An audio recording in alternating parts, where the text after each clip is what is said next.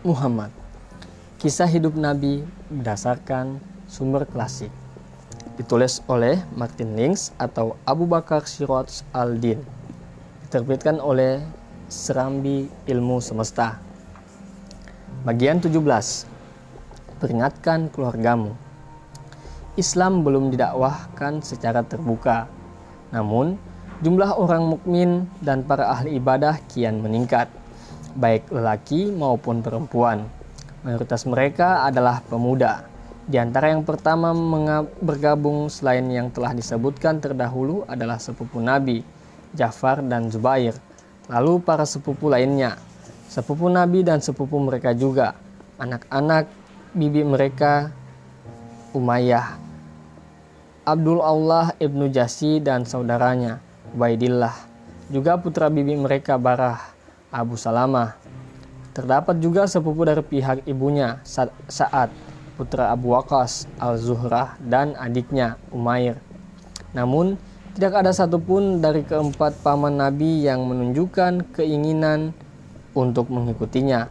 Abu Talib tidak berkeberatan atas keislaman kedua putranya, Jafar dan Ali. Tetapi ia sendiri tidak siap untuk meninggalkan agama nenek moyangnya. Abbas menghindar. Hamzah tidak dapat mengerti, meskipun keduanya menjamin akan tetap mengasihi Nabi secara pribadi.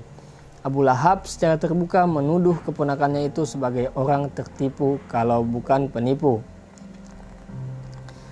Setelah turunnya ayat dan berilah peringatan kepada kerabat-kerabatmu yang terdekat, Nabi memanggil Ali untuk menghadap untuk menghadapnya dan berkata, Allah telah memerintahkan agar aku memberi peringatan kepada keluargaku, kaum kerabatku.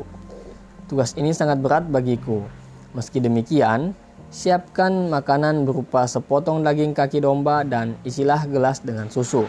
Lalu kumpulkan orang-orang Bani Abdul Al-Muttalib agar aku dapat menyampaikan kepada mereka apa yang telah diperintahkan kepadaku.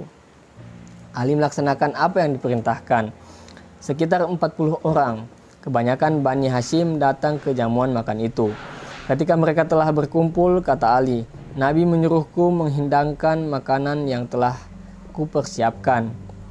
Beliau mengambil sepotong daging, menggigitnya dan mengeluarkannya kembali ke atas piring. Ambillah itu dengan nama Allah, katanya. Orang-orang itu makan secara berebut sampai tidak ada seorang pun dari mereka yang dapat makan lagi. Namun kata Ali, kulihat makanan tersebut tidak berkurang kecuali sudah diaduk-aduk oleh tangan mereka. Demi hidupku, kalau sekiranya mereka itu hanya satu orang, pastilah ia dapat memakan semua yang kuhidangkan di hadapan mereka. Kemudian Nabi berkata, Suguhkan kepada mereka minuman. Aku pun membawakan gelas tadi. Masing-masing minuman isinya Meskipun tak seorang pun yang menghabiskannya, namun ketika Nabi hendak membicarakan kepada mereka, Ketika Nabi hendak berbicara kepada mereka, Abu Lahab mencegahnya. Ia berkata, Tuan rumah kalian telah meletakkan jampi-jampi untuk kalian. Ucapan Abu Lahab itu menyebabkan para tamu itu bubar sebelum beliau sempat berbicara. Pada hari berikutnya, Nabi memerintahkan Ali melakukan hal yang sama seperti hari sebelumnya. Karena itu, hidangan serupa dipersiapkan lagi dan segala sesuatu berlangsung seperti sebelumnya. Hanya kali ini Nabi bersiaga dan dapat berbicara kepada mereka. Wahai keturunan Abdul Al-Muttalib, katanya, Aku yakin tidak ada seorang pun dari bangsa Arab yang datang kepada kaumnya dengan ajaran yang lebih mulia daripada yang kubawa. Aku membawakan kepada kalian yang terbaik di dunia ini dan di akhirat nanti. Allah telah memerintahkan kepadaku untuk mengajak kalian kepadanya.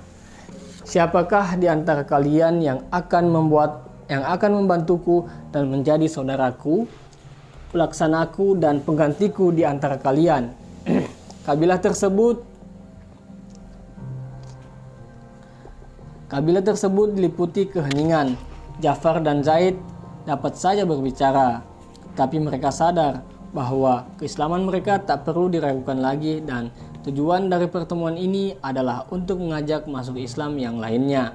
Namun, ketika suasana tetap hening, Ali yang berusia 13 tahun merasa terdorong untuk angkat bicara. Wahai Nabi Allah, aku akan menjadi penolongmu dalam hal ini. Nabi menepuk pundak Ali dan berkata, Inilah saudaraku, pelaksanaku dan penggantiku di tengah kalian. Dengarkanlah dia dan patuhilah dia. Orang-orang yang hadir berdiri sambil tertawa dan berkata kepada Abu Talib, Ia telah menyuruhmu untuk mendengarkan anakmu dan memahatuhinya. Mengenai, mengenai bibi-bibi Nabi, Safiyah tidak ragu-ragu mengikuti beliau seperti yang dilakukan oleh putranya Zubair. Namun, kelima saudara perempuannya belum memberi keputusan. Sikap Arwa menjelaskan sikap mereka semua. Aku sedang menunggu apa yang akan dilakukan oleh saudara-saudara perempuanku. Di sisi lain, Ummi Al-Fadal, istri dari pamannya yang masih ragu-ragu, Abbas adalah wanita pertama yang masuk Islam setelah Khadijah dan ia berhasil mengajak tiga orang saudara perempuannya bergabung dengan Nabi Maimunah. bergabung dengan Nabi Maimunah, saudara kandungnya dan kedua saudara tirinya, Salma dan Asma. Di keluarga Um Al-Fadil inilah Ja'far dibesarkan, serta di sana pula ia mengenal Asma dan jatuh cinta kepadanya, yang kemudian dinikahinya. Sementara Hamzah telah menikahi saudaranya Salma. Termaksud para pemeluk Islam pertama adalah Ummi Aiman. Tentang Ummi Aiman, Nabi berkomentar, barang siapa hendak menikahi seorang wanita dari penduduk surga, maka nikahilah Ummi Aiman. Pernyataan ini diperhatikan oleh Zaid. Ummi Aiman lebih tua dari Zaid, tetapi baginya itu bukan masalah.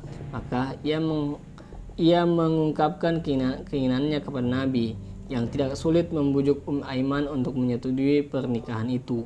Akhirnya, Umi Aiman melahirkan seorang putra yang dinamai Usama. Ia tumbuh sebagai cucu Nabi yang sangat dicintainya.